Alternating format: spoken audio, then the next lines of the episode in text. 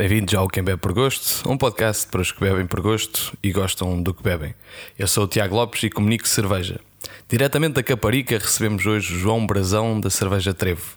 Brazão provou as primeiras cervejas belgas, corria ainda o ano de 1998, mas foi em 2000 que provou uma craft moderna em Seattle que lhe deixou com a base de dados carregada. É informático de formação, mas foi compilando conhecimento técnico, cervejeiro, ao fazer cerveja em casa. Em 2016 conheceu o Mick, sócio e cofundador, na Costa da Caparica, e segundo dizem, o gol do Éder no europeu foi por causa de um trevo, e a trevo é culpa do gol do Éder. Vamos já depurar esta história. Hoje a Trevo é cada vez mais conhecida pela sua gama em lata, foi e é a primeira cervejeira em Portugal a enlatar na própria fábrica e com isto também permitir que outras marcas enlatem na sua, na sua linha de enchimento. É só preciso ter lata. Bem-vindos ao Quem Bebe por Gosto. Olá, Barzão. Olá, Tiago, muito obrigado. Para ser beer geek é preciso também ser um tech geek? É pá, não necessariamente, mas uh, por acaso é um mundo onde está muito ligado à tecnologia aos cervejeiros. Uh, é incrível a quantidade de pessoal que vem, vem, vem da informática e de áreas associadas e que se dedica à cerveja. Ainda, ainda não consegui perceber bem porquê, mas. Uh, pois eu gostava, gostava, de perceber esse motivo. De facto, o número é, é é, é, é, incrível, exatamente, é incrível. Pá, eu, eu, eu, já pensei muitas vezes que quando estou a fazer cerveja, e especialmente nos primeiros tempos, aquilo era muito parecido com, com informática que acaba na realidade ser, ser um método científico em que fazes uma experiência, fazes qualquer coisa, não corre bem, tens que andar atrás do, do bug, do problema, porque é, que, porque é que o monstro não está a passar para aquele lado, porque é que está entupido, porque é que ficou com esta cor, porque é que ficou com aquela. Não é muito diferente estar a corrigir um problema informático em larga escala. Daí que eu acho que é uma, é uma atividade que, que é muito mais. Uh, parecida com a informática do que se pensa, mas com a grande vantagem que no final podes ver o resultado. Certo. Achas, achas que o conhecimento, depois numa parte mais, mais tecnológica, eh, o conhecimento informático pode beneficiar a nível de cervejeiro? Ah, isso beneficia para, para qualquer atividade, especialmente informáticos que também passaram por, por, por áreas de programação e que estão habituados a resolver problemas complexos e elaborar. Portanto, isso depois é algo que funciona para a cerveja, funciona se estiveres dedicado, sei lá, se resolves mudar a carreira para a construção civil ou qualquer outra coisa. Portanto, este espírito de, de troubleshooting permanente e de, e de idealizar cenários estranhos e complexos e difíceis, portanto, é, aplica-se bem em qualquer área. Eh, mas uma vez que me digo mais, na, na cerveja é mais interessante de todas. Eh, porque, porque, se pode, porque, porque se pode, ver, ver. o resultado final. Mas eh, de facto, na, na, ainda que se chame cerveja artesanal, existe tecnologia associada à, à cerveja, à, à, controle, ao controle de qualidade e tudo mais. Conseguimos ir mais além e usar mais tecnologia na, na produção de cerveja? Sem dúvida, e por acaso, ainda há dois dias estava, estávamos a ter essa conversa, uns quantos cervejeiros, mais o Aquino e o Domingos, um, se, se, a tecnologia, se as inovações tecnológicas teriam lugar na, na cerveja artesanal. Portanto, eu, eu, eu, acho, eu totalmente acho que sim, portanto, não é, não é por, por aplicarmos determinadas tecnologias, porque Acho que a grande diferença entre um industrial e um artesanal é quando aplicas tecnologia, a ideia, acima de tudo, é baixar eh, custos e, e tentar mandar pessoas fora e trocar por máquinas, etc. Um, no caso de, das artesanais, quando usamos, é a mesma história dos ingredientes, portanto, usamos ingredientes diferentes para tentar trazer qualquer coisa diferente, para melhorar determinados, uh, determinados processos, para evitar determinados erros básicos humanos que acontecem sempre, mas que a tecnologia está lá e que nos pode, que nos pode auxiliar, para tentar descobrir novas coisas. Eu, eu tenho tenho, quando, quando fui para lá, ainda, ainda tenho este, este projeto a, a, decorrer aos poucos, conseguir ir implementando parte dos meus conhecimentos tecnológicos que para ajudar a fazer mais e, e, e, acima de tudo melhor cerveja, portanto com a ajuda das máquinas. Portanto, pôr as máquinas a pensar algo que um mestre cervejeiro iria demorar 20 anos a avaliar, se calhar em, em 20 batches eh, o computador consegue perceber e dar uma ajuda valiosa ao mestre cervejeiro. Eu tenho, tenho que concordar, tenho que concordar com isso. Tu começaste a ver cervejas, eh, neste caso especiais, ou cervejas belgas em 98 uhum. e depois provaste a tua primeira craft moderna, digamos assim, em 2000. O que é que, o que, é que aconteceu de 2000 até, até hoje? Ou se calhar um bocadinho antes da, Trevo ter existido? Ah, pá, aconteceu muita coisa. Portanto, em, em 2000, por acaso, foi, foi curioso. Foi a primeira vez. Eh, portanto, eu entrei para uma multinacional, sediada em Redmond, portanto, pelo, pela descrição é capaz de não ser difícil adivinhar qual é que era. E, e assim que entramos, tínhamos um, um programa de quase de, de, formação dos novos, dos novos empregados. Portanto, passava, portanto, passávamos 10 dias lá a receber determinadas formações. Portanto, e 10 dias dá para, dá para passear por muito sítio e ver muita coisa. E, e, lá perto havia um, um bar que era um franchise com produção própria de cerveja, é o Rock Bottom, ainda continua a existir numa série de, de cidades americanas, lá não. Uh, e pedi uma cerveja e não sabia bem. Olhei para a lista, não vi Sagres, não vi aquilo. não vi Budweiser, não, não vi Miller, não vi nada daqueles nomes que me saltavam à vista. E, então foi, olhei para, as, para todas e escolhi que tinha o nome mais, mais interessante, ou pelo menos o rótulo mais interessante. Então veio-me uma caneca, um pint uh, daqueles americana, uma cerveja bem carregada, uma espuma muito fininha em cima, muito, muito líquida, pouco gás e um, um amargor terrível. Quando eu dei o primeiro gol, disse: Pô, não sabem fazer cerveja, como é que eu vou acabar de ver isto? Mas a verdade é que durante a noite fui brincando, brincando e, e aos poucos cada vez gostava mais. E ao final de, de alguns dias que lá estava, uh, felizmente isto foi, foi logo no início da da estadia, porque ao final de alguns, de alguns dias já procurava ativamente outros uh, sítios onde se faziam uh, cerveja. E olha, eu, por exemplo, por exemplo, acho que se não me engano, a Susana trabalhou na, na Red Hook, que foi, foi uma das cervejas sim, sim, em, que eu fui visitar na altura, tanto em 2000, tanto, e, e outras, o Pike Place Market, tanto tudo cervejas que o Scott e a Susana conhecem, conhecem bem. Um, e, e, tive essa sorte de, de estar lá e, e, de ver eh, no início, quer dizer, já não era bem no início para eles, mas era muito início para nós, era uma descoberta. Depois disso foi com as viagens que eu fazia, pois sempre tive que, que, viajar muito eh, pela Europa e pelos Estados Unidos, ia sempre à procura já das cervejas diferentes, já não, já não ia, já não ia com para, para ir ver as Stelas ou, ou as Heinekens deste mundo, portanto ia sempre à procura do que é que havia de produções locais. Portanto, o gosto continuou, continuou a desenvolver-se e, e, e, cada vez mais. Um... E depois cá em Portugal conseguiste encontrar, ou quando é que, quando é que seguiu essa, essa tendência? Bom, cá em Portugal havia o gosto de, de, das belgas, mas eu, sempre encaixei as belgas numa categoria um bocadinho à parte, não é? Não é bem craft, não é bem industrial, anda ali, é, é ali um meio termo, portanto é uma coisa muito própria e acho que toda a gente para sempre vai gostar das cervejas belgas.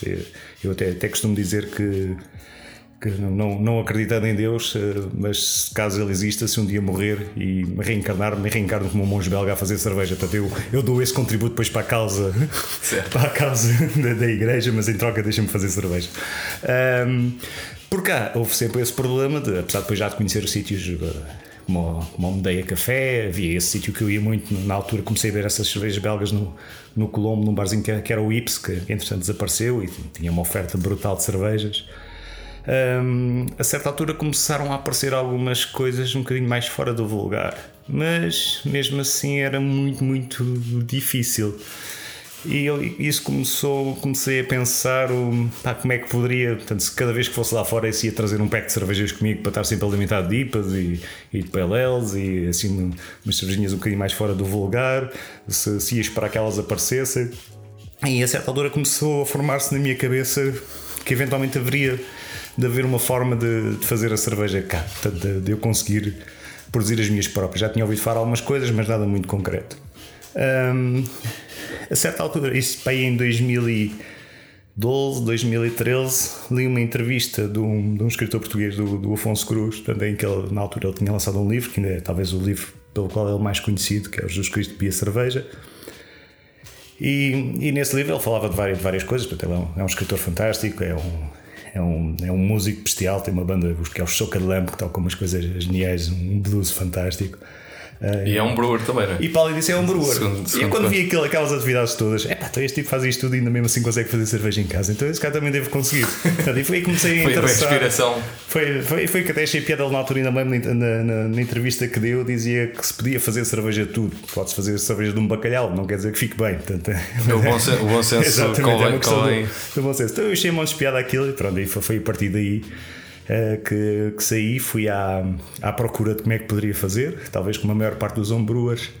A primeira visitinha que fiz foi à, à oficina da cerveja do, do Gonçalo, ainda, ainda com o pai dele lá também. Uh, comprei um kitzinho daqueles para, que era só uh, juntar, juntar, juntar água, juntar e, ferver. e, e ferver. Um, comprei um livro do, do Charles Papazian, que é um livro genial e, e recomendo a todos os homebrewers, que é super fácil de ler, é divertido e passa por todas as fases do processo. Portanto, e comecei assim a fazer as minhas primeiras cervejinhas em casa. Portanto, a primeira cerveja que fiz foi com alguma expectativa. Eh, quando aquele saiu de facto uma, uma boa cerveja, uma English Bitter, na altura, curiosamente. Uh, fiquei mais entusiasmado, claro. Portanto, se a primeira experiência correu bem, porque é que as outras não haviam de correr ainda melhor? Uh, e assim, assim continuei. Uh, depois fui desafiado por um amigo meu também que tinha a mesma, tinha a mesma paixão. um ex-colega meu da, da empresa onde trabalhava, portanto, que entretanto se dedicou à agricultura e tornou-se agricultor biológico, a irmos a uma sessão de produção de cerveja na Associação de, de Produtores Bio, ali na, ali na Ajuda e quem ia dar ação uh, era uma pessoa pouco conhecida deste meio, chamada Pedro Souza, portanto acho que, acho que ninguém, ninguém, ouviu falar ainda. Uh, e foi ele que ensinou a fazer eh, cerveja all grain e que explicou todos aqueles processos que me tinham passado um bocadinho ao lado, desde, desde, a, desde a maltagem do grão, como é, que, como é que se germinava o grão, como é que se maltava o grão, o que é que realmente acontecia, uh, o que é que era uma alfa-amilase, o que é que era uma beta-amilase, o que é que, que, é que as temperaturas tinham, tinham razão de ser. Portanto, ele passou ali umas horas connosco e, e foi, portanto, aí foi absolutamente uh, um, um, um, abrir, um jorrar de informação que felizmente consegui absorver a maior parte do que, do que ele disse e, e conseguimos aplicar aquilo na prática. Tanto que a minha primeira cerveja ao grain fiz com este, com este meu amigo, com o Paulo, um, fizemos a cerveja e fizemos o processo completo. Portanto, pegámos ele, portanto, como é agricultor, conhece os produtores, arranjou uma saca de cevada uh, acabada de, de, apanhar ou algo estava estava já pronta a utilizar. Pusemos numa banheira com um bocadinho de água, deixámos germinar, interrompemos a germinação, secámos um bocadinho, fizemos uma coisa talvez parecida com, com uma vedura Pilsen, eh, fizemos uma cerveja e lá está uma vez mais, uh, saiu qualquer coisa que era. não era fantástica, mas era, dava perfeitamente para beber e orgulhava-nos de termos conseguido fazer aquele processo todo do, do, do princípio ao fim. Muito bem. E depois, passado, passado alguns anos, um, estamos no, no europeu em que, em que, Portugal ganhou com, com um glorioso uh, gol do Éder. Qual, qual é esta história do, do Éder e da, da Trevo? Bem, é, engra é engraçada, portanto, começou uns meses antes disso. Um, eu, eu, na altura. Um, já, até, eu já tinha uma pequena marca, portanto não, não produzia cerveja, fazia, ia buscar contrato a um, a um, a um produtor lá do norte. Uh, e tinha, tinha feito só por piada, só para ver, olha, isto é, deve ser engraçado, etc. E só vendia exclusivamente na Costa da Caparica. Um, calhou o Mick vir para cá, ele trabalhava numa empresa, por coincidência é, situa-se a 500 metros de onde é atualmente a nossa, a nossa fábrica, é. portanto está coisas é, incríveis. E ele foi à net procurar uh, produtores de cerveja artesanal, Caparica, Costa da Caparica, etc. Acho basicamente fui a única que ele entendeu ser, ser uma cervejeira artesanal da região. Então recebo um e-mail, numa páginazinha de contacto, etc. Recebo um e-mail dele: Olha, sou Mick, sou irlandês, estou cá com a minha família há passar três meses, estou aqui a trabalhar uma temporada uh, e gostava de ir visitar a vossa fábrica. Portanto, e eu respondi: a minha fábrica vai ser difícil, mas se quiseres vir à minha cozinha e fazermos aqui uma cerveja juntos, estás à vontade. E ele alinhou e encontramos lá na costa, num, num barzinho. Um, também bebermos uma Guinness, saiu a beber uma Guinness, ele a beber uma Superbock, não havia mais ele, nada. Ele era, ele era uh, homebrewer ele já era homebrewer já, já, já há bastante tempo. Portanto, tinha coincidido com a altura que eu tinha acabado de receber a minha, a minha grandfather, que ainda hoje é usamos para os pilotos da, da Trevo. Um, e eu, olha, porreiro, vou, tenho uma grandfather, vou, estou agora mesmo a, a tirar da embalagem. Ele, olha, eu tenho uma em casa, se queres, eu dou-te as dicas todas, como é que se usa isso? Eu, olha, Boa. Não há, melhor, não há, não há difícil. Então, quando mirámos, encontramos, um dia fomos lá para, para, para a minha casa. Um, e, e, fomos experimentar a, a Grandfather. E a primeira receita que fizemos foi a receita da, da Punk IPA original. E, e bem, embora tenha sido uma session de Punk IPA, mas era, era, por acaso era muito agradável. Portanto, fizemos umas cervejas e, e bebemos todas até ao fim com com bastante gosto. Eh, e ainda percebi isso, começou uma história, portanto, essa, este encontro com o Mick eh, começou uma longa sequência de, de coincidências que, com as quais achámos que devíamos fazer qualquer coisa em conjunto. Eh, sendo que a primeira foi o Mick disse: ah, eu sou, sou irlandês e estou cá. E eu respondi-lhe: Olha, é engraçado que eu estou cá, mas na altura trabalhava na Irlanda, estava, estava baseado na Irlanda. E ele, ah, então onde é, onde é que estás? Eu, olha, estou um bocadinho ao sul de Dublin. Eu, ah, eu também estou ao sul de Dublin e tu? Eu, ah, eu estou ali na, em Sandyford, na, na tal empresa. Ah, eu estou na outra empresa que era do outro lado da rotunda. Vê lá, nós fomos encontrar na costa da Caparica e trabalhávamos do outro lado da rotunda na, na Irlanda, no, no, no, mesmo sítio. Era uma coisa, uma coisa incrível. Um, entretanto, chegou um outro amigo dele, o Connor, uh, ai, que já ia tornando a cerveja por cima do computador. Um, chegou outro amigo dele, o Connor, que era também um amigo de infância, que está nos Estados Unidos. Um, também tinha passado pela tecnologia, portanto, tinha trabalhado na, em semicondutores, depois dedicou-se à política. Uh, Esteve envolvido na campanha do, do, do, Bernie Sanders. Depois, é. quando o Trump foi eleito, desiludiu-se com aquilo e abriu uma coffee shop uh, em, em, Cleveland. Mas tinha aproveitado, tinha vindo cá passar um, também uma temporada e foi justamente na altura do Euro. Uh, assistimos à brilhante carreira também que a seleção irlandesa fez, até ter perdido com a França. E, e, mais justo não seria do que nos encontrarmos num cafezinho para vermos o Portugal-França e de facto Portugal vingar a derrota da, da Irlanda e com, com, essa festa, com essa festa brutal. Claro que bebemos bastante cerveja, não a cerveja não, que gostaríamos. Claro. E quando estávamos no final a, a celebrar algo já mais uh, tocados, uh, dissemos: pá, se ao menos tivéssemos boa cerveja para celebrar e alguém, um de nós já nem, nem sabemos quem atirou, então vamos fazer a nossa própria cerveja. E todos os outros gritaram: ah, vamos, quando no dia a seguir meio ainda meio, meio no, no ressaca da vitória, para não dizer que é outra ressaca. uh, tivemos, ligámos uns aos outros e perguntámos: olha, estava assim um bocadinho tocado, mas estava, estava fora sério. E eles disseram também: pois, nós também. É, então, olha, vamos encontrar e vamos falar um bocadinho mais a sério sobre o assunto. E começámos um épico uh, pub crawl uh, em Lisboa. Começámos no, no Lisbier, que, que, era do Diogo Coelho, que curiosamente começou Agora, este mês a trabalhar com eu, eu, eu, eu, tive com ele, tive com ele ontem e... Exatamente, portanto, uma coincidência também daquelas, mais uma, mais uma dessas. Portanto, descemos, atravessámos a rua, fomos Fomos ao Duque, uma das mesas do Duque, acho que devia ter lá uma placazinha com o nosso nome, como, como temos ali o Martim da Arcada com o nome dos escritores que aconteceram coisas importantes lá. Certo. Nós decidimos, foi ali que decidimos, ok, antes de bebermos mais, vamos aqui assinar e vamos de facto dizer o que é que vamos fazer e como é que vamos, como é que vamos avançar. Portanto, ficou, ficou selado no, eh, no Duque e conseguimos e passámos por todo o lado. Nessa noite acabámos, eh, não acabámos a noite no Irish, mas antes do, do Irish, o último, o último bar que passámos foi, foi a Surfteca. Uh, onde curiosamente encontravam-se alguns personagens que depois iríamos cruzar com eles várias vezes uh, ao longo do tempo. Uh, estava o Pedro Branco, que já aqui passou, mais a, mais a respectiva, estava o Pavel, estava, estava um grupo malta lá, e logo nessa noite falámos e parece que as coisas se alinham todas às vezes e, e que acontecem todas e às vezes parece que não, não é por acaso. Naquela altura também era fácil Naquela altura encontrar. também era fácil encontrar, exatamente, estavam sempre batidos nos mesmos sítios, portanto não, é, não, não, ia ser, não ia ser muito difícil. Depois vocês em 2016 um, ganharam o primeiro lugar na, no concurso de hum. cervejas artesanais e caseiras, um abraço ao, ao Bernardino, ganharam o primeiro lugar na, nas Double IPA e segundo no, na categoria deles uh, geral. Foi isto o kick-off da, da Treve?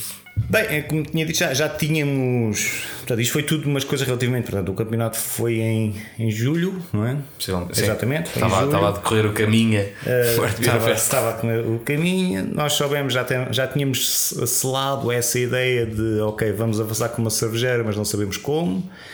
E então falámos um bocadinho, olha, porque é que não vamos fazer já uma. tentar ver o que é que poderia eventualmente ser as nossas receitas e, e fazer alguma coisa e submeter no concurso, ver se isto tem, tem pernas para andar ou não. Portanto, e foi, ah, foi surpreendente, porque eu já sabia que havia bastantes, uh, bastantes uh, cervejeiros qualificados em, em Portugal para, para, o concurso que. que portanto, ficámos com esse segundo lugar na, nas Eles, que por acaso é a base da receita do que é a nossa IPA hoje, da Rolling Dice, chamámos Citromatic na altura, que era cerveja baseada em, no Duplo Citra. Um, e na, na, Double IPA, que foi a primeira vez que foi o concurso do BJCP em Portugal, portanto temos essa honra de ter sido os primeiros premiados do, do concurso bem. BJCP, um, com uma cerveja que há falta de. Já agora é Beer, se letra lá, ou identificar, é Beer Judge Certification Program, é isso, não? Program, exatamente.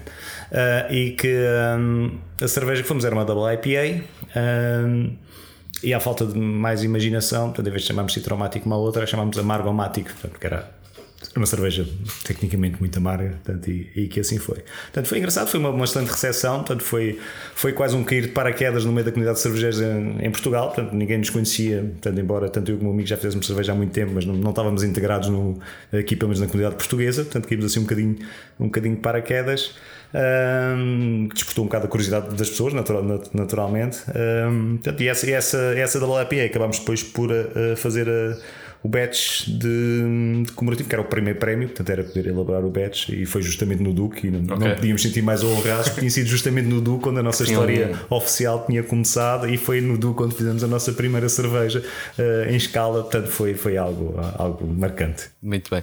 E hoje em dia, de, de que forma é que o, o MIC está, está envolvido, envolvido no, no, no dia a dia? Bom, o nosso sonho é que o MIC um dia tenhamos dimensão suficiente para para poder desviar alguém da Irlanda para cá, portanto, trocando um salário irlandês por um salário de cervejeiro português, nem digo um salário português, digo um salário de cervejeiro português. Certo. Uh, na prática, ele acaba por funcionar um bocadinho como o nosso departamento de RD, portanto, Research and Development, portanto, é como ele vai fazer as experiências, experimenta novas receitas, experimenta novas técnicas, tem acesso a uma comunidade fantástica. Aliás, ele, ele é o, o senhor secretário-geral do Clube de Homebrewers irlandês, portanto, okay. da Associação de Homebrewers irlandesa. Uh, portanto, consegue lá uma série de, de, contactos e de conhecimentos que se calhar teríamos mais dificuldade se não, se não o tivéssemos connosco. De maneira que o título oficial dele é mesmo é o, é o RD Manager, okay. portanto, mantendo uma designação inglesa na, na empresa. Uh, eu estou cá mais responsável pela, pela parte de operações, uh, do dia a dia, da, da, gestão da empresa, de da implementação de pessoas por aí adiante, mas é, é assim que temos de trabalhar. Portanto, o Connor, que é o nosso outro sócio, é um sócio mais passivo, está lá à distância, de vez em quando vem cá ver uns canecos e depois volta faz, faz a, a, o controle de qualidade controle ocasional. ocasional, a surpresa, é o controle de qualidade surpresa. certo. Uh, e hoje em dia, a operação uh, na, na Caparica, uh, o, que é que é, o que é que é a Trevo? Quantas pessoas. justamente este mês um, crescemos significativamente, basicamente duplicámos o headcount, mais uma, mais uma, mais uma terminologia, mais uma, terminologia. anglo-saxónica. Anglo uh, começou connosco mais um, um cervejeiro, já tínhamos um, portanto, um cervejeiro residente, portanto, além de mim que fui o cervejeiro digamos, original da Trevo, uh, passei o papel a Master Brewer, ou como é que queiram chamar, portanto, e arranjei alguém para fazer o trabalho na prática. é o que uh, portanto, juntou-se juntou mais um, portanto, são agora uma equipa de dois, uh, dois cervejeiros, portanto, isto porque temos limitações na produção, só fazemos uh, lotes de 500, 600 litros cada vez, como cada vez estamos a produzir mais, às vezes é preciso fazer dois turnos e eles são algo demorados, uh, portanto, para não sobrecarregar, realmente começámos agora a operar um, um bocadinho mais, de uma forma um bocadinho diferente. Uh, e pela primeira vez também contratamos uh, profissionais dedicados às vendas. Portanto, entrou o Diogo, uh, entrou também o Sérgio, que também já teve um primeiro e único até o momento bar de cerveja artesanal da Costa da Caparica. Um, portanto, são duas pessoas muito conhecedoras já, já, do mercado, com muita vontade, com muito gosto para fazer este tipo de coisas e, e fiquei honrado que ambos tivessem, tivessem decidido juntar-se a nós. Quando estão a experiência deles, podiam se juntar a qualquer cervejeira, mesmo Sagos e Superbox estivessem indo para lá, mas pronto, tiveram, tiveram a loucura ou a coragem, como chamar de juntar a nós, e, e, de facto, mas espero que, e tenho a certeza que vai, que vai correr muito bem para todos.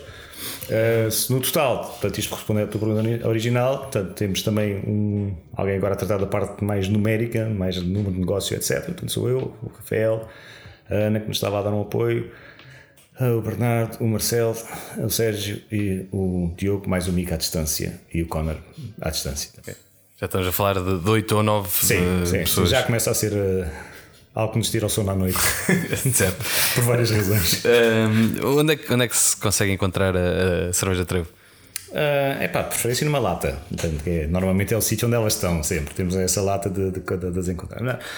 Um, tem temos o nosso, entre aspas, feudo instalado na margem sul, portanto será o único sítio assim mais, até o momento era o sítio mais habitual para encontrar num país um restaurante ou um bar e encontrar lá, encontrar lá trevo. Até o único supermercado que trabalhamos, no Intermarché da Sobreda, portanto onde fizemos uma experiência, foi, foi uma experiência, portanto continuámos, mas não resolvemos não expandir para, para além da, daquele, daquele ponto de venda.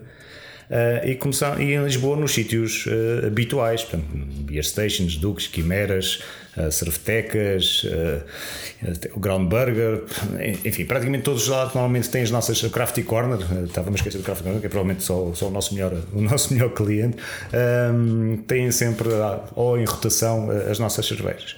Agora com a entrada do, do Sérgio e do Diogo, portanto, acredito perfeitamente que vai ser ainda mais fácil encontrar as cervejas, especialmente aqui na região de Lisboa, e queremos também começar a trabalhar agora com Portanto, isto tem que ser tudo um, um, passo de cada vez, com portanto, tentar colocar a cerveja noutros pontos do país, nomeadamente no norte e ao sul, portanto, é aquilo que conseguirmos, e ainda trabalhar um bocadinho na exportação, que foi uma das bases de, termos entrado pela, pela lata adentro. E o primeiro país de exportação é, obviamente, a Irlanda, não é? é... Pode não ser assim tão fácil. Eles têm, têm regras muito rígidas em relação ao álcool, que é uma coisa curiosa. Portanto, é, a, importação, alguma... a importação é uma, é uma delas, portanto, é, é possível lá pôr. Eh, não será talvez talvez uh, a colocarmos lá seria mais por paixão do que propriamente por negócio, porque queremos ter lá, lá a cerveja. Tu, tu tinhas dito que, que fizeste uma cerveja com, com o Afonso Cruz, que, que uhum. escreveu uhum. Jesus Cristo também, bebe, também bebia cerveja e o macaco bêbado foi à ópera. Uhum. Entre outros fantásticos livros, sim. Tu aprendeste a transformar pão em cerveja, não? Uh, não aprendi a transformar pão em cerveja. Aprendi que era mais fácil fazer cerveja do que pão. Portanto, se caso Jesus Cristo tivesse realmente um tipo bem, bem lúcido, se cá tinha sido um milagre, tinha sido ainda mais fácil fazer cerveja do, do, do que fazer pão. Não, não, faço, não faço ideia. Uh, mas uh, epá, foi uma como, como, já tinha contado, o facto de ter encontrado, ter visto essa entrevista dele há, um, há, um, há uns anos atrás, uh, que foi marcante para a minha decisão de começar a querer experimentar fazer cerveja. Depois faz exatamente agora três anos, quando foi na Birra da Cerveja, que está a decorrer no momento em que aliás, vim de lá, fui lá Desde no fim de semana passado, isto é lançado à terça-feira, este fim de semana. Este fim de semana estou, estou aqui cheio de cerveja que houve um barril lá que a tirar o engate me espirrou, portanto, aquela, e vou voltar para lá assim que acabar esta, esta magnífica conversa contigo. Um, e foi há três anos que ele foi um convidado também para falar lá na, na Birra da Cerveja. Ele, mais o Valério Romão, que é um escritor também viciado em cerveja, portanto, também, que entretanto também ficámos todos mais ou menos conhecidos uns dos outros. Um, e entretanto a coisa evoluiu para um, irmos falando, portanto, eu tenho tido sempre umas ligações grandes ao, ao mundo da literatura nacional, embora sendo, é como o mundo da cerveja artesanal, é um mundo muito pequenino. Conhece toda, Conhece toda a gente, os editores que editam, os, os autores que realmente são, eh, que são interessantes e que são publicados fazem edições de 3, 5 mil, 10 mil livros, portanto, é mais ou menos as vendas do número de cervejas que nós temos, portanto, acabam, é, acabam por ser dois meios muito parecidos. Um, e a certa altura, portanto, a, a conversa desenrolou-se uh, ao ponto para justamente aquele livro que tu referiste, O Macaco Bêbado, foi, foi à ópera, portanto, que foi um livro editado pela Fundação Francisco Manuel dos Santos um, e que foi, foi apresentado na última Feira do Livro em Lisboa. Um, de o Afonso vir uh, ter a trevo e lá desenvolvermos uma, uma cerveja. Portanto, tentámos procurar algo mais rústico, porque fomos à procura de uma receita mais antiga. Encontrei a receita num site holandês que é o do Lost Beers, é um tipo procura umas cervejas históricas, etc. Eh, e que tinha a receita original da, da Triple Carmeliet, que, uma, que é uma cerveja tanto eu como ele uh, gostamos imenso. Então procurámos essa cerveja, tentámos, fizemos algumas alterações uh, e acabou por sair ali uma um barril de algo muito, muito interessante que foi, que foi justamente inaugurado na, nessa, nessa exposição. Portanto, tivemos lá, tivemos lá várias pessoas. Portanto, eu tinha lá uma cerveja minha, tinha, tinha a minha IPA, uh, tinha a cerveja que tinha feito com o Afonso Cruz. Portanto, as pessoas estavam todas convidadas a, a vir beber um copo de cerveja e a minha, o meu barril ficou praticamente inteiro. Portanto, e o dele, as pessoas vinham, ah, a cerveja que o Afonso fez. Eu, é esta aqui que era um copo. Sim, senhora. Ai, tão boa, tão boa. A cerveja que o Afonso fez. Ai, esta. e a tua foi só, quando, só quando acabou o meu barril é começaram a beber da outra, porque eu tive dizer, olha, já não há, mas ele esteve lá quando estivemos a fazer esta também, portanto é quase a mesma coisa. Se calhar tens de começar a fazer eh, cervejas diferentes, como sugere, Exato. Eh, agora entrando nas, nas perguntas do público, uh, o Cristiano Malaquias da Termoçaria, que vais, é. vais, vais, ter, vais estar com ele daqui a pouco. Nunca nos cruzamos, nunca nos cruzamos. Te faz uma pergunta bastante geek uh, que te pergunta: para quando uma trevo com sabores cláudicos a azul e ligeiros aromas a SQL? É, pá, isso é uma pergunta, é uma pergunta de quem sabe. É, exatamente. Ou, ou teve a estudar isto, ou teve a estudar isto. Teve a estudar, sem dizer de onde é que era, está muito bem. Um, olha, não sei, eu lembro-me lembro daquele. Um, isto muito, muito, um termo muito prático que quando a Brewdog fez aquele programa que andava por, por vários. É. Exatamente, andavam por vários sítios a fazer cerveja, quando foram eu acho que foi São Francisco, já não com a Stone, já não, não, San Diego, já não me lembro. San Diego. Uh, uh, em que resolveram fazer uma cerveja com nuvens. Ok. Uh, então puseram uma rede para capturar aquela neblina matinal, transformar aquilo em água e usar essa água para, para fazer cerveja. Portanto, essa é uma das formas de fazer. A outra é deixar que a tecnologia trabalhe a favor da cerveja e poder um dia ter uma cerveja e diga assim: olha, esta cerveja só é assim tão boa porque a tecnologia ajudou a, Mas como, a, a fazer. Como estavas a dizer que, que, tinhas alguma tecnologia que poderia sim, sim, sim, explicar o caminho com 20 lotes em vez de não 20 anos. Muito, Ou seja, o SQL também pode ter aqui umas, umas nuancesitas. Machine Learning, Cloud Computing, os Data Lakes, tudo isso. Então está tá, tá para chegar, Cristiano. Uh, depois pergunta-te pergunta o Diogo Jesus da, da Opa 74 se o teu sócio fosse português e não irlandês, qual seria o nome da cervejeira? Rabo de coelho? É uma boa pergunta. rabo de coelho é um nome giro. Eh, se calhar rabo de peixe, que eu sou um grande fã dos Açores e não me tenho importado nada a chamar uma cerveja rabo de peixe. Depois pergunta-te o Bruno Ferreira da Bolina o que te faz andar de instrumento na mão enquanto vendes cerveja. Oh, pá, esse vídeo tem tantas interpretações. O último Provarte foi um foi um foi épico, portanto reunimos já depois do festival, sexta ou sábado, foi no sábado à noite. Então há sempre uma jam session. E de igual forma, há bocadinho falávamos dos informáticos que se tornaram cervejeiros. E curiosamente, tanto no mundo informático como no mundo cervejeiro, talvez realmente por essa razão, uh, também há muitos músicos. Ou pelo menos pessoas que é o meu caso, com pretensões a serem ligeiramente afinados. então, então juntámos ali vários que combinámos levar o instrumento para além daquele que nunca nos larga, não é? Uh, levámos os nossos instrumentos e, e participámos todos na jam, jam session. Portanto, há alguns vídeos bastante comprometedores de, de, dessa, dessa sessão, portanto, uns bastante afinados, muitos muito mal afinados. uh, mas até, até, pode vir ali a acontecer uma coisa muito engraçada, porque surgiu um tema do nada na altura e que não estava justamente a falar com o Marco da, da Epicura, portanto, a esse, a esse respeito. De, eventualmente, quem sabe, vamos transformar aquilo num hino cervejeiro ou algo assim. Portanto, logo se verá, depende do fluir da cerveja. E quantas cervejas estejam, estejam já na calha? Uh, depois pergunta-te a Velhou, e não sei se foi o Diogo ou, o Eduardo, se pudesse escolher uma pessoa, cervejeira ou não, morta ou viva, para fazer uma colaboração, quem seria? É, essa, essa é uma pergunta muito difícil, porque há muita gente que eu admiro, portanto, e muita gente com que gostaria de fazer cerveja, e muita gente morta com que eu gostaria de fazer cerveja, se tal, se tal, fosse, se tal fosse possível. Uns cervejeiros, outros não. Um, e dos nacionais é fácil porque acho que toda a gente que está, mais cedo ou mais tarde, vamos fazer uma colaboração. Todos os que ainda não fizemos, vamos fazer. Portanto, temos aí uma série de coisas, muitas pessoas que eu respeito, que admiro, e uns já fizemos cervejas, outros não, mas vamos fazer. Mas eu certamente acho que iria escolher eh, também alguém que me marcou bastante, que é o Jim Cock da, da, da Samuel Adams. Uh, talvez até porque teve um percurso semelhante. Curiosamente também vinha numa consultora, também se for toda a vida de consultor, dedicou-se a fazer cerveja, passou as amarguras dos primeiros tempos sozinho, bater porta a porta a vender cerveja. Pá, escreveu um livro fantástico que é, que é o uh, Quenching the, the Thirst, uh, Matando a Sede, em que conta a história dele. Portanto, e foi um livro que me marcou muito no início, portanto, quando estava a pensar lançar o negócio. Portanto, e Jim, que me por aí, que me andas sempre de sorriso de orelha a orelha, que mexe sempre um bacana, bem disposto. Se estiveres a ouvir, uh, se percebes português, vem cá trevo, vamos à Caparica e fazer uma collab. Muito bem. Um, a, maior parte das cervejas que tu tens, ou que tens vindo a lançar, um, tem nomes relacionados com a sorte: é Rolling hum. Dice, é Lucky Number 7, Horseshoe. Isto é alguma reza para teres melhor sorte no casino? Uh, não, olha, começou tudo por causa do nome. Nós andávamos muito indecisos sobre que nome é que queríamos uh, dar, à, dar à cervejeira. E foi um daqueles dias, uh, na cama, um, estava já prestes a adormecer, que disse: Trevo, vamos chamar Trevo faz todo o sentido. Shamrock. Fácil. O Shamrock é o, é o símbolo nacional da Irlanda.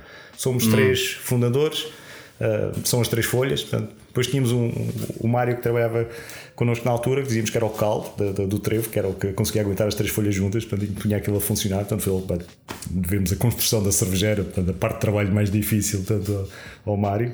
Um, e, e, obviamente, quando, quando o nome escolhido foi Trevo, tornou-se óbvio que tínhamos uma temática inesgotável para nomes de cervejas que é a temática da sorte e do azar. Portanto, e, aliás, até há pouco tempo mudámos, tínhamos a, nossa stout que chamava-se Wishing Well, até mudámos o nome, que arranjámos uma agência, agora já, já, já coisas mais modernas, mais mais capazes já com, com, com já, já citou amador que nos redesenharam a imagem e disseram: é pá, a gente não está a conseguir desenhar um, um poço da, da, só dos desejos, mas desenhámos aqui um gato preto giro. mas isso não tem a ver com sorte. Eles, é pá, mas sorte ou azar é tudo mais ou menos a mesma coisa. Eu, oh, tens razão, portanto, eu sou um grande fã de gatos, tenho 7 ou 8 gatos em casa, nem eu sei contar, portanto, e dois deles são pretos, portanto, e nunca me trouxeram azar nenhum, portanto, olha, vai ficar a cerveja, fica a Black Cat. Sim, todos os nomes têm a ver com sorte e, é, e, e, e azar, e é por essa, por essa razão.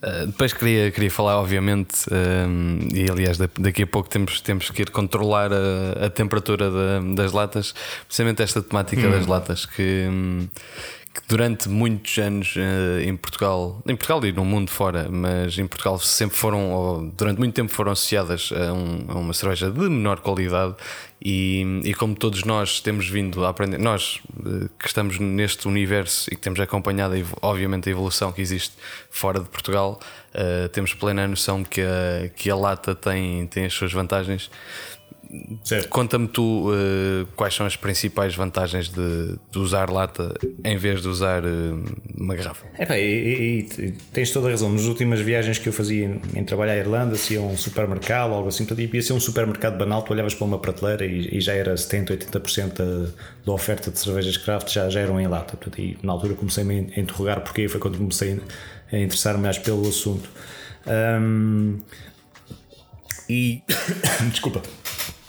É, foi, entrou-me aqui um bocadinho Guanana Se quiseres, se quiseres parar no bocadinho. não, não, não, está tudo bem. Uh, e, e, quando comecei a perceber, mas porquê? Portanto, tinha essa noção também. Portanto, cá o pessoal olhava para as latas, olha aquela coisa que levas para um festival que é para não, não se partir o vidro e quando não há, quando não há, quando não há vidro, é, bebes em lata e pronto, já vais com, já vais com sorte. Mas as primeiras cervejas que eu vi, curiosamente, aos 16 anos, quando decidi começar a beber, antes disso não tocava em álcool foram cervejas em lata. Portanto, não eram propriamente baratas, na altura, ou antes não eram propriamente caras, porque na altura o dinheiro não abundava, portanto era o mais certo. baratinho que havia. Uh, mas pronto, isto, isto voltando à, à, decisão da lata.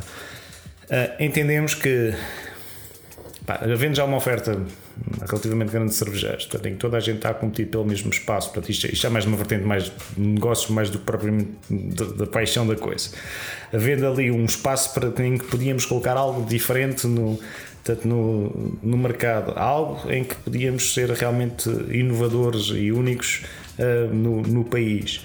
E que para além disso que pudesse também dar o nosso contributo à comunidade cervejeira, portanto, e isso passa, como aquele tu fizeste muito bem na introdução, não só uh, temos a, a enchedora para nós, como usamos a enchedora para outros, portanto, quem, quem quiser fazer latas pode, pode vir ter connosco. E nós temos todo, todo o gosto, a troco de uma, uma quantia moderada, claro, de encher, de, encher, de encher as latas, uh, portanto, tentar dar realmente esse salto, ajudar, porque, por exemplo, entendemos como um dos nossos objetivos era conseguir exportar a cerveja, portanto, ainda não conseguiu, achamos que estamos bastante perto de colocar a cerveja no mercado de exportação. Portanto, a lata pesa sensivelmente 40% menos. Uma lata cheia pesa 40% menos de uma garrafa cheia. Um, portanto, vai-te vai -te tornar o transporte na mesma palete consegues enviar mais, mais material, logo o transporte fica-te mais económico.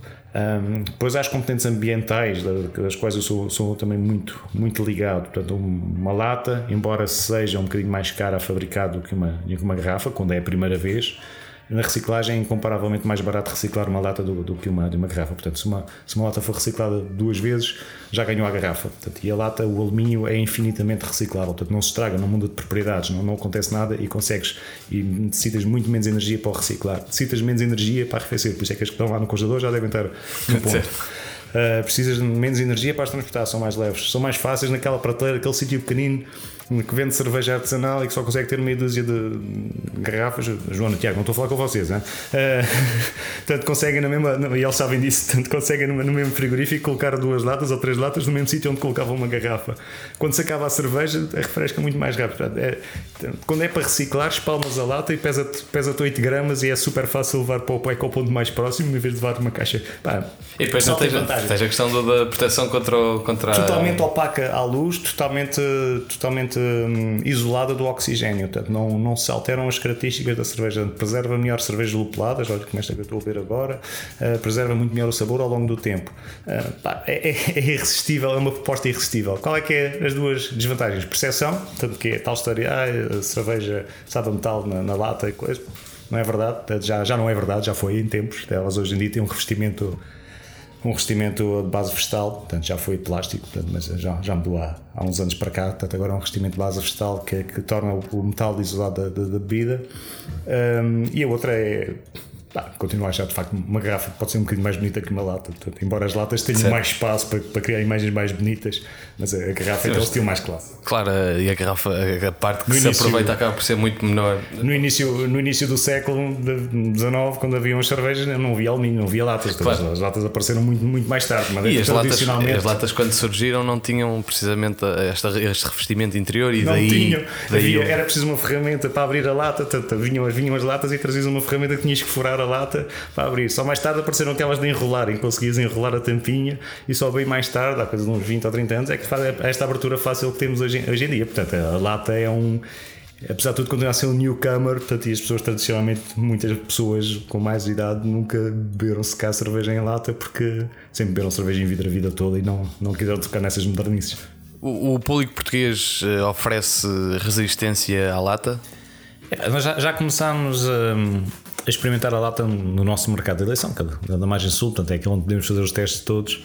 Eh, e, e a, a, reação tem sido, tem sido mista. Uh, temos pontos de venda em que o próprio dono do ponto de venda diz: é pá, não, não quero cá latas, nem pensar, não quero, não quero latas no meu, no meu estabelecimento comercial. E recusa-se a comprar, já perdemos alguns, alguns clientes por causa disso.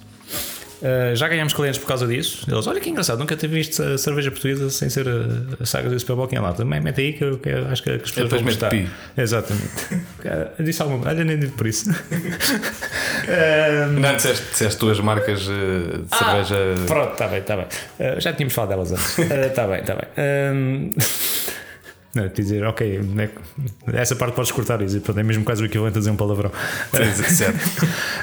um, e, e, temos sítios em que hum, ficaram curiosos, disseram: Olha, não faço a mínima ideia, mete aí e vê o que acontece. E alguns deles até me ligaram a dizer: Olha, sabes que isto está-se a vender bem melhor agora do que se vende em garrafa. Ok. Um, se cabe duas razões, porque as garrafas têm tendência, às vezes até junto à praia, aquele sol, aquelas coisas todas, guardadas em armazéns quentinhos, sabes o que é que acontece às vezes às cervejas que não são pasteurizadas. Um, e a lata parece ter maior também para o lado, maior resistência a essas, a essas nuances. Um, mas por outro lado, talvez por ser um sítio muito turístico, aparece muita malta de fora que já sabe o que é, que é a lata, que não se importa minimamente beber em lata, até gosta e pega na lata e vai para a praia beber, beber uma, uma cerveja em lata ou vai para um, para um dos parques da, da Almada ou, ou, qualquer coisa assim. Para resultar até mais, é, mais apetecível. Só, é interessante, é, há, há pelo menos há curiosidade das pessoas. Não foi, não foi uma negação completa, não foi uma adoção completa foi agradável a recepção. Porquê é que isto nunca aconteceu ou ainda não tinha acontecido? Não sei, se calhar não tinha aparecido alguém suficientemente parvo ou maluco para, para fazer assim, de mandar-se de cabeça, portanto, sem pensar bem nas consequências. Um, epá, não sei, juntou-se ali uma série de, de fatores.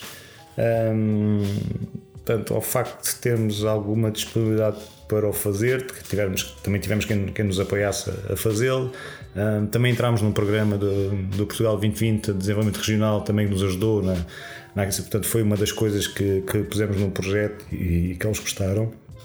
Um, foi, um, foi um conjugado de fatores. Portanto, e depois tivemos sorte em escolher também uma, uma marca fantástica, portanto, um dos primeiros, basicamente. Eles intitulam-se como os inventores do, do microcarrying. É, e a máquina é excelente, é, é impressionante, é uma, uma maravilha. De, eu ainda hoje, depois já de, sei lá, 100 enchimentos em lata, e continuo maravilhado a ver, a ver a máquina a trabalhar, que aquilo realmente é uma, parece um relógio suíço, embora tenha vindo do Canadá. Uh, não sei, pá, juntaram-se esses fatores todos e, e calhou sermos nós a, a avançar como podia ter sido tanta gente. Uh, tu sempre que encontras uma, uma cerveja em garrafa numa prateleira, cheira-te a naftalina? não, pá, não tenho problemas nenhum. Aliás, eu sou conhecido, ainda estávamos a falar aliás, antes de ontem estávamos no festival e estava a provar qualquer coisa e, e diz-me o Domingos, tu também bebes qualquer coisa. E eu, epá, eu não sou esquisito, eu nunca podia ser júri de cerveja, porque por mim dava sempre tudo bom. Portanto, seja em garrafa, seja em lata, seja em balde. Estás a ver quando o pessoal faz aquelas purgas da torneira nos festivais e vai, vai às vezes para o balde. Epá, às vezes fico tentado em beber aquilo. Ainda não chegou a esse ponto, mas uh, sou muito fácil de contentar.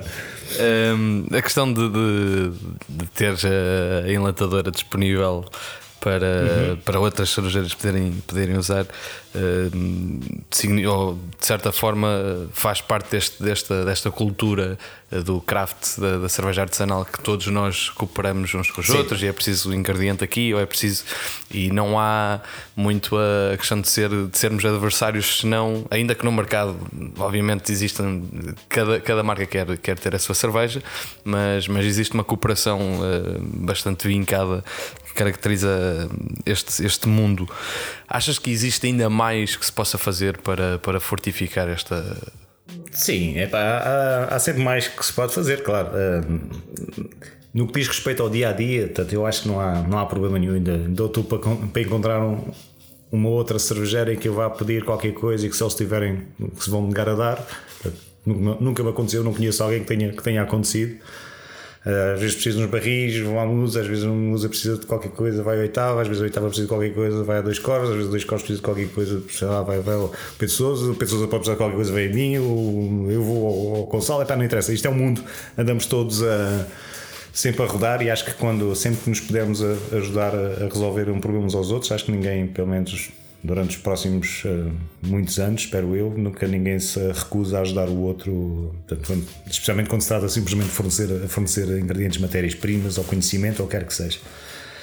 Acho que falta, no entanto, já houve alguns, uh, alguns esforços nesse, nesse sentido. Na, na realidade, acho que, não sei, pelo que eu percebi, nunca, nunca resultaram, não sei bem, não sei bem por que razão, portanto, em, em unir mais o, os cervejeiros. Uh, não queria usar a palavra artesanal, mas é, a tal história é que melhor define, é, é que melhor define este, este movimento. Portanto, usar estes cervejeiros independentes e reuni-los melhor para conseguirem trabalhar melhor. Portanto, já falámos em tempos de algumas coisas, como por exemplo, coisas tão simples, não, não organizar eventos e uns em colaboração, ou então se estamos a organizar eventos individuais, não, não sobrepormos eventos uns aos outros e criar uma dinâmica maior no, no, no mercado cervejeiro.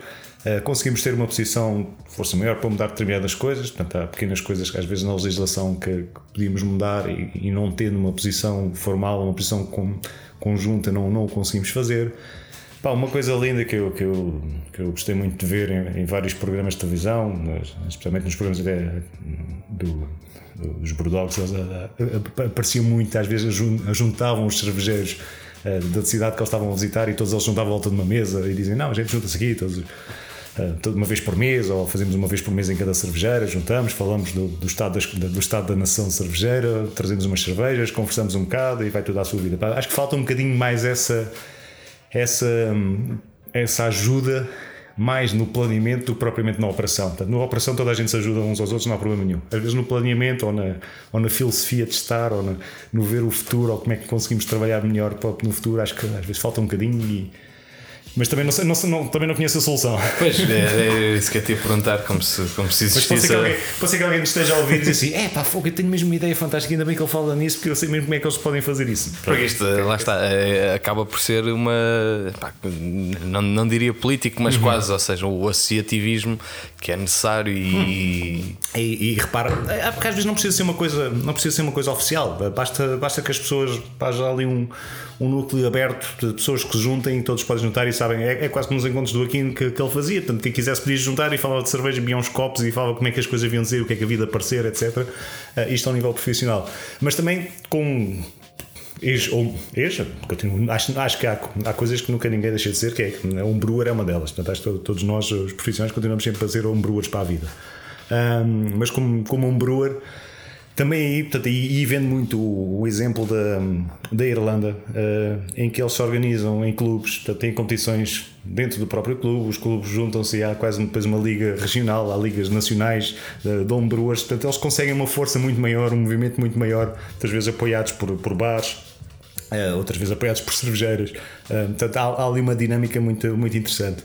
Cá gostei muito de ver também, ouvir o programa do, do Nuno acerca do movimento que eles, que eles fazem na, na, zona de Leiria, pá, acho fantástico. Portanto, o Dono Pereira, sim. E, pá, e foi, foi, um programa, sério, olha, estás a ouvir, gostei mesmo, gostei mesmo de ouvir o teu, o teu programa, portanto, isso bem me lembro, acho que já te disse isto em pessoa, no festival, mas já podia dar um bocadinho de coisa. Uh, ah, um, e, e dou-me muito bem também com outra pessoa do grupo, o Flávio, portanto, e conheço vai, o Pedro Cunha, portanto, conheço-os bem e sei da forma como eles trabalham. Portanto, e gostava de ver aquilo que eles estão a fazer lá uh, repercutido em outros sítios do país.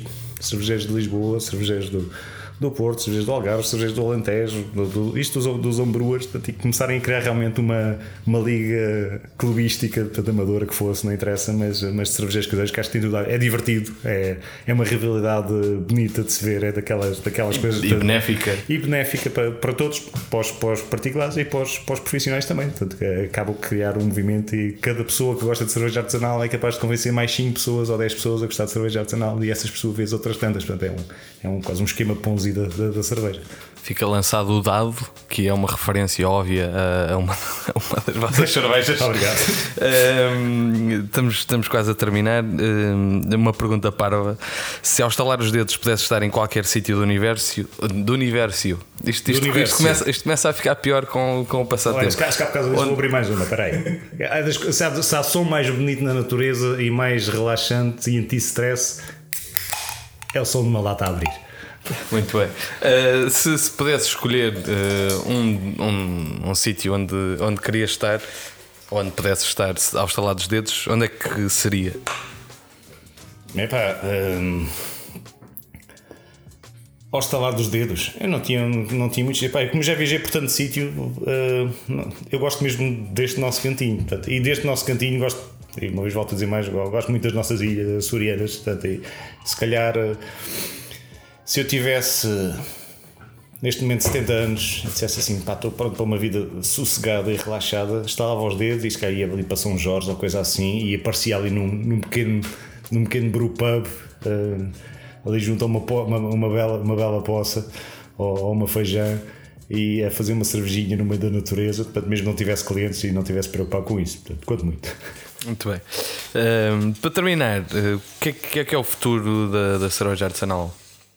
O futuro da cerveja artesanal? Epá, é fácil, há, respostas fáceis e difíceis. A fácil é olhar para o que já aconteceu noutros, noutros países e dizermos: Ok, uh, nós, nós conhecemos o futuro porque já aconteceu noutros sítios e nós sabemos que vamos lá chegar.